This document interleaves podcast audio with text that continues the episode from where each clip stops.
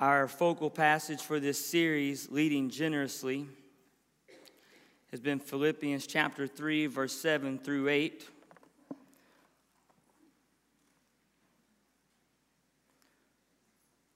But whatever gain I had, I counted as loss for the sake of Christ. Indeed, I count everything as loss because of the surpassing worth of knowing Christ Jesus my Lord for his sake, I have suffered the loss of all things and count them as rubbish in order that I may gain Christ.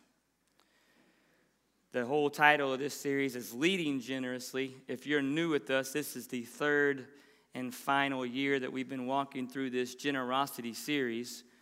And uh, the idea of this verse is that before we can become truly generous, we have to learn to see everything that we have and that we've been giving as something that we are willing to give away.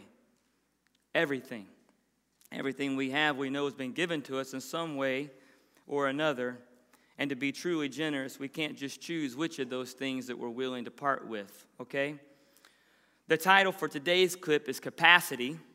And the question for today is how can I increase the capacity of others? Not only just thinking all the time about increasing my own capacity, which is, you know, contrary to everything that we read and we hear these days, it's important for us to increase our own capacity, you know, financially or knowledge or whatever it is. We need to be focusing on us, you know, work on ourselves, take care of ourselves so that we can be good for ourselves but the idea today is that we can begin to focus more on increasing the capacity of those around us, those that we have influence over. The main verse that I'm going to focus on today that we'll come back to a couple of times, if you want to turn to 2 Timothy chapter 2, verse 1 and 2 says this You then, my child, be strengthened by the grace that is in Christ Jesus. And what you have heard from me in the presence of many witnesses, entrust that to faithful men who will then be able to teach that to others also. Okay, let me read it again. You then, my child, this is Paul talking to Timothy, be strengthened by the grace that is in Christ Jesus. And what you have heard from me in the presence of many witnesses, entrust to faithful men who will be able to teach others also. So there is this procedure that continues on down the line. It doesn't just stop with one person. Expanding your biblical knowledge, studying God's word, reading this verse like this, listening to people like Timothy listened to Paul, listening to those people that God puts around us, like Pastor Sidney. When we expand our biblical knowledge, we actually grow our own capacity so that we can build into the lives of others, not just so that it stops with us. So, God's own generosity, we have to say this first because a lot of times we hear generous and what do we think of? Money, yeah, finances, which is part of being generous. But God's own generosity extends far beyond the financial realm. And so can ours. Your generosity with your time and your talents, your love and your life can increase others' capacity to bless the kingdom of God. If you believe that generosity is all about the money that you give, then the potential impact of your generosity, okay, is limited by the size of your bank account. True? True. But if you understand that generosity is about giving yourself in Christ like service and helping others to do the same, passing it on, multiplication, then the potential impact of your generosity is unbounded. There's a verse in, in Psalm chapter 90. You don't have to try to turn there.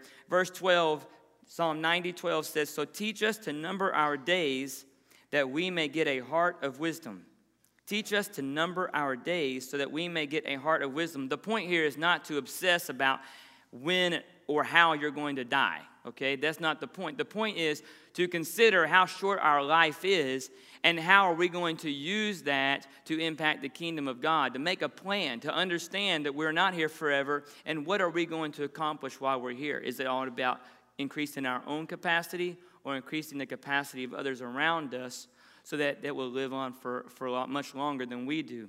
Most recently, I went to visit my grandmother's in East Tennessee, and it was a lot more emotional trip than I expected it to be. They had told me that Granny Brownie was probably not going to be around much longer, and it's been a while since I've seen her, so I mostly went to see her. And, uh, and I'm not very emotional, okay? So I'm just not that kind of a person.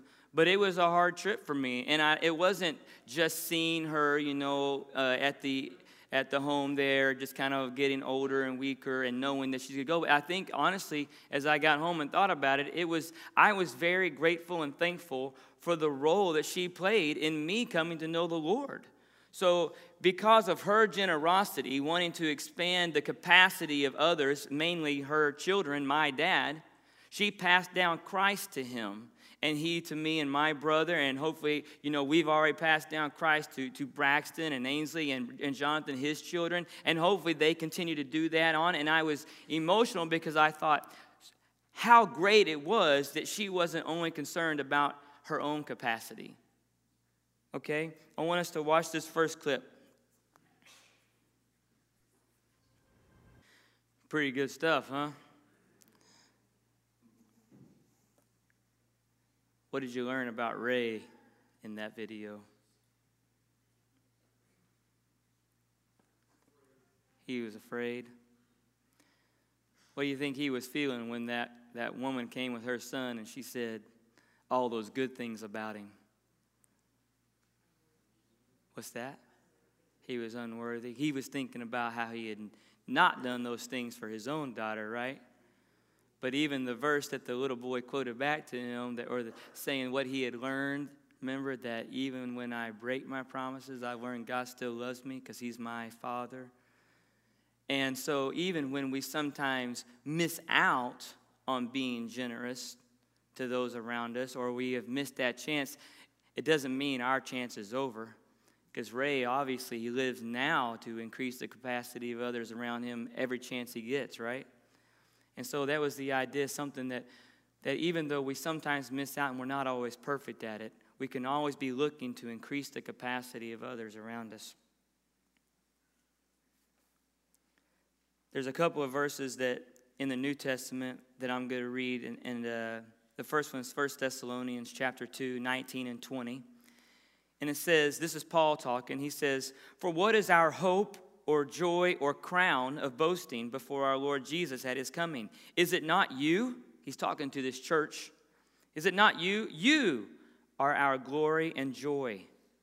And then in Philippians 4, verse 1, he says, Therefore, my brothers, whom I love and long for, my joy and my crown, stand firm thus in the Lord, my beloved.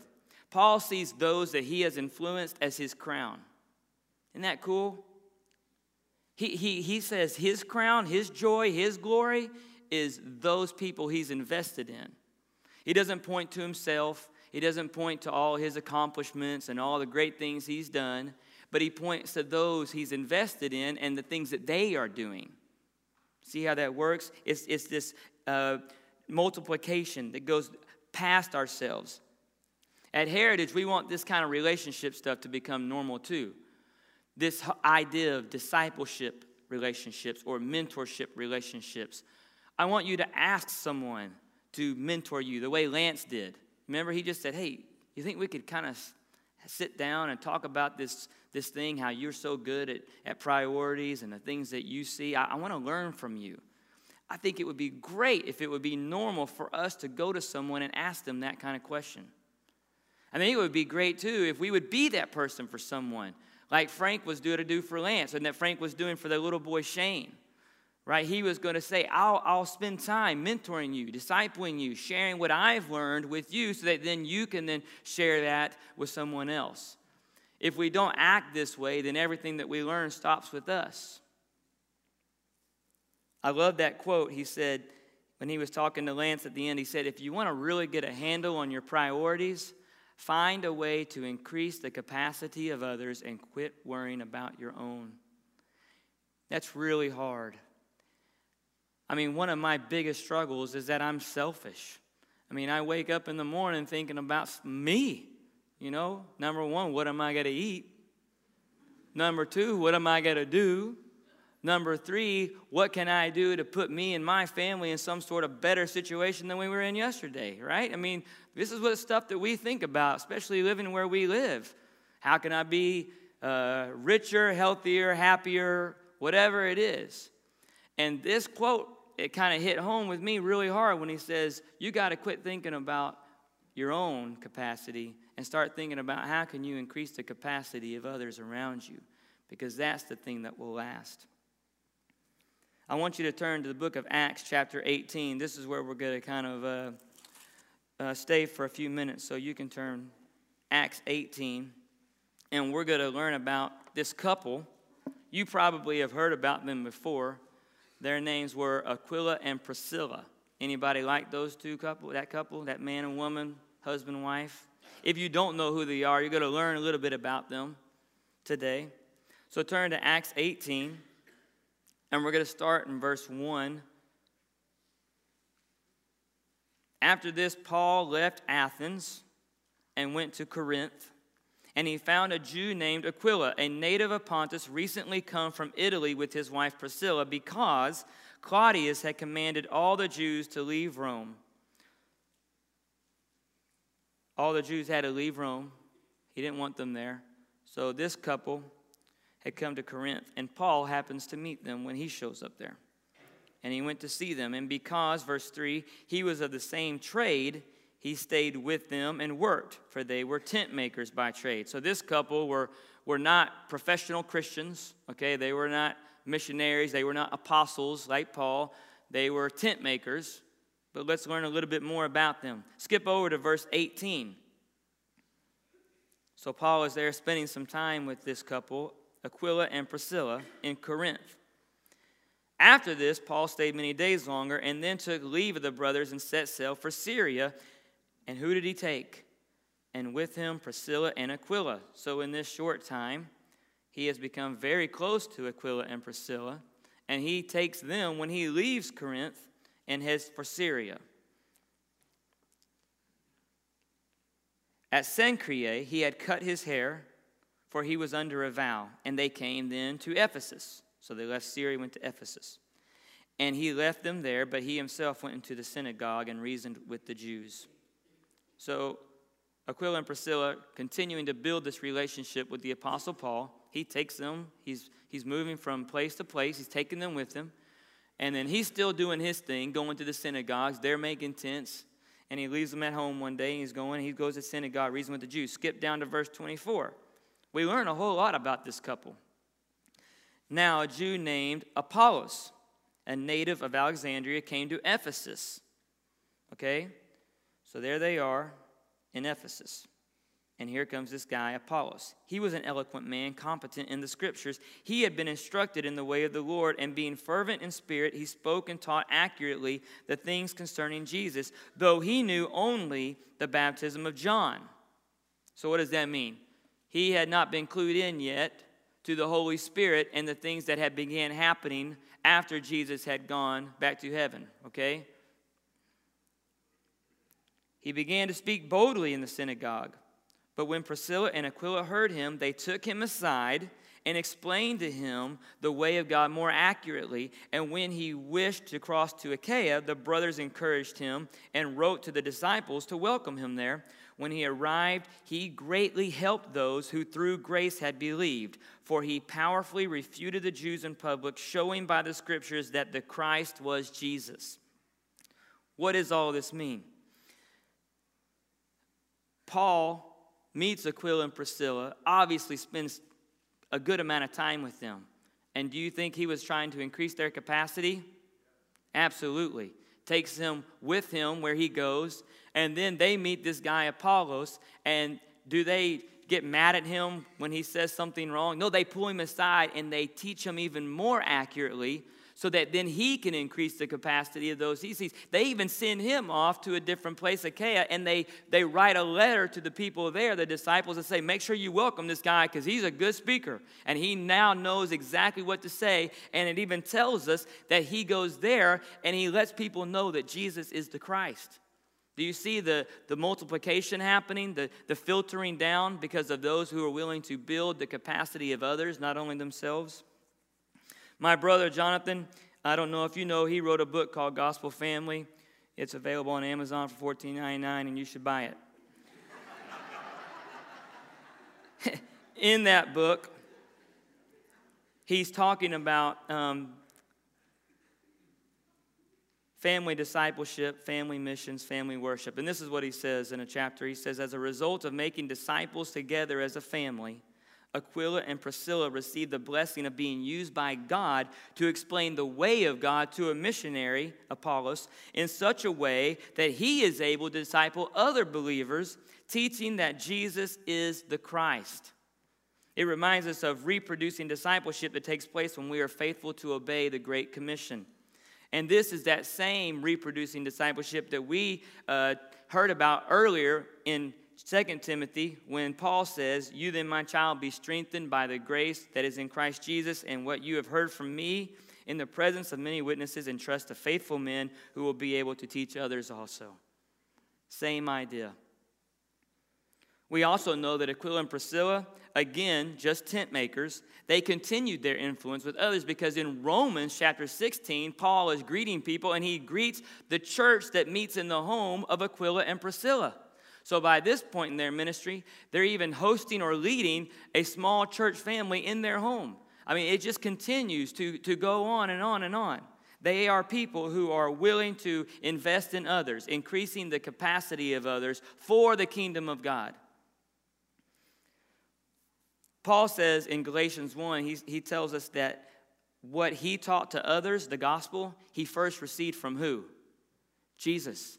Remember his walking on the road, being blinded thing? And Jesus met Paul and told him everything about the gospel. So, so Paul learned that from Jesus. And then we see here in our, in our passage, 2 Timothy, that he passes it on to Timothy. Okay, so Jesus, Paul, Timothy. Timothy is supposed to pass it on to who? Faithful men, and then faithful men will pass it on to others. Five generations. I love that. That multiplication, that passing down of Christ, the gospel, for the building up of the kingdom, not so that we feel good about ourselves. This is one of my favorite pictures in our home. Isn't that a good picture? That's baby Ainsley. And that's Brooke. And Brooke's mom, Sharon and Sharon's mom, Anita, Anita's mom, Nana, Annalie, five generations. And I'm thankful to say that because of her willingness, Annalise, to increase the capacity of Anita, she passed Christ down to her. And Anita to Sharon, and Sharon to Brooke, and Brooke to Ainsley, and it goes on and on and on. Five generations, just like our verse today. Isn't that cool? Hallelujah. That I love that. And that's what we're talking about. What you have heard from me, entrust to faithful men who will be able to teach others also. As I think through my life, there's been a, a handful of people who are willing to increase my capacity. Can you think of people like that who did that for you? People who cared um, not as much about themselves, but more about the person that I would eventually become. See, as an adult now, I can look back and I see what they were doing because as a kid, you don't realize that those are their people are doing that. Some of them were, were teachers, coaches, family, friends, um, Sunday school teachers. And, and one of the people that I've been thinking of a lot lately, his name is Dan Rowland, okay? Dan Rowland. I'll tell you a little bit about Dan. Dan was mine and Brooke's youth minister when we were our high school age. And Dan was this big, strong, fun guy loved sports. He was a big Pittsburgh Steelers fan. Terrible. He was also really kind and gentle, and he loved the Lord. Anytime you would see Dan, he would have something to speak about the Lord. In fact, a lot of times he would start singing about the Lord. He wasn't that great of a singer, but he loved to sing about Jesus. Like you'd be around, and he, I just remember him singing songs and teaching us songs. And, you know, us cool 11 graders were like, oh, stop, please, you know. But I remember, so now I see what he was doing. He taught us how to be Jesus followers. And I've got no doubt in my mind that he is one of the huge reasons that myself, my brother, some of our closest friends accepted the call into ministry and missions. I have no doubt in my mind. Well, we've kept up with Dan through the years, you know, Facebook and everything. He's a pastor now somewhere in Pennsylvania.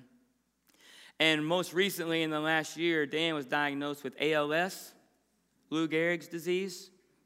This is really bad. It's, it's one of the worst diagnoses you can get. And he's still young. He's got young children. And so this diagnosis has been completely devastating, you know. So I don't know what the rest of Dan's life is going to look like or even how long it will last because I understand that this disease will eventually kill him. But my prayer is that he finds comfort in knowing that in his life, he spent time investing in others, increasing the capacity of others, not just trying to build the legend of Dan. And that it is because of him that they, in turn, are trying to do the same thing and increasing the capacity of those who they have influence on, and that his investment continues to live on. See, when you invest in yourself, you know what happens with that investment when you die? It dies along with you. But when you invest in others, when you die, it continues on long after you are gone. Isn't it cool how, how Frank started with Lance when he showed up? It, it was just like the first year. Remember the first year, two years ago, when Frank showed up at the food pantry and Ray was there? And he said, Oh, oh, well, maybe I can, you know, write a check or something. And Ray handed him the ladle. And he said, Ladle is, is, is how we do this. This is how we serve. This is how we invest in others. And now we, we've, we've followed his story. Frank's come a long way. And now here's another man, someone who's a younger colleague who's going to take over his position. And he could be upset about that because he's kind of been forced out in a way that's kind of weird, anyways, and probably not his fault necessarily, right? But what's his attitude? His attitude is to bring Lance along and say, Man, I'm thinking if he's going to take over for me, I, I need him to be the kind of man that will then teach what I teach him to someone else and invest in the people here. So, whoever that's going to be to follow me, I need to make sure that I increase their capacity greatly. I think about that as us, we can do that when we train someone up to take our position. I won't be the guy, you know, dancing with the guitar forever, right? I mean, y'all don't want me to do that when I'm 60, probably. I think about that, you know, with Braxton a lot. I think about, you know, what do I say to him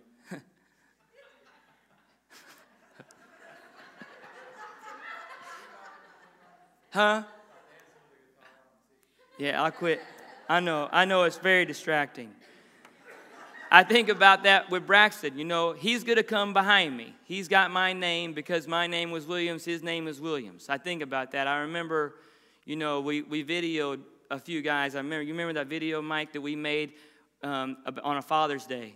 And I remember Mike talking about um, his dad passing and now him becoming that head of that family and how grateful he was for the things he had learned. And but it was also very apparent to me that mike was very concerned that he would then pass those same things down to his sons. So we think about these things as we get older but it's not only just in our family, because not only do I want to increase Braxton's capacity to, to know how to have a good family or to, to love his wife or to take care of his kids and, and, and, to, and to you know, be wise with his decisions, but I, as a Christian, want to increase people's capacity to know Jesus. So it's even different than just those people who are trying to increase the capacity of their children who don't know the Lord. Because as a Christian, it's our job to make sure that the gospel of Christ continues on when we are gone. That's our crown. That's what Paul was talking about when he said, You are my crown. He wasn't talking about all those people he taught how to make tents. He wasn't so excited that the tent making business was going to continue. He was excited that God's kingdom was going to continue to expand. Watch this final clip.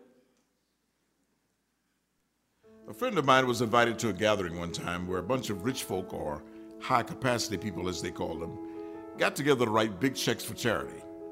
Now, don't get me wrong, financial capacity can help solve plenty of problems. But we know by now that generosity is about so much more than money. God made us to be complete in Him. We're made in the image of the greatest giver in the universe. We're created for a rich, full hearted generosity financial, physical, emotional, spiritual, relational. All things we are given we can give to others. And we can help others learn to give them as well. You see, the legacy of your generosity is not just about what you give, it's also about what others give because of the generosity of Christ that they see modeled in you. Think of the widow who gave her two pennies at the temple. She sure wouldn't have been invited to the high capacity luncheon.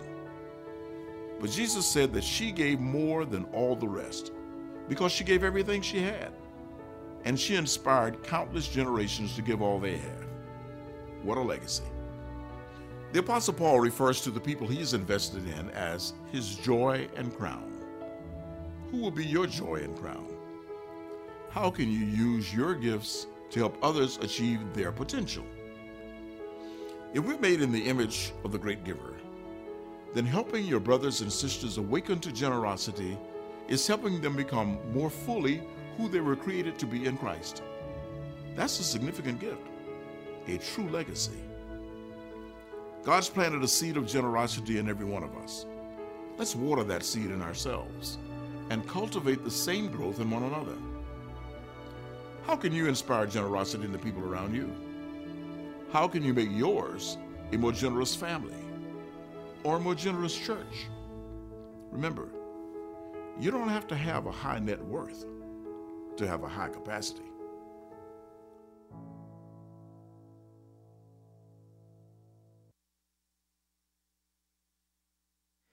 We started off earlier talking about if we want to be truly generous, we have to learn that it's okay for us to take everything that we have and be willing to give every bit of that away at some point. That we don't just mark down which things we're willing to part with, and then on the other side, mark down all the things that we want to make sure we keep those for ourselves. The, the crazy thing is sometimes we can even do these things and be called generous people. You know, and, and that's a lot of times what we do. We tend to make sure we've taken care of everything over here that we need and want. And then out of our excess, we give a little bit away, and people go, he's very generous. But that was the difference in the people that were standing in line dropping a bunch of coins into the box and the widow who gave all that she had. And when Jesus said that she had given more, it's because she had understood that being generous meant being willing to part with everything that you have, not just your excess. And we're going to learn more about that next week. So, increasing the capacity of others, it takes intentionality.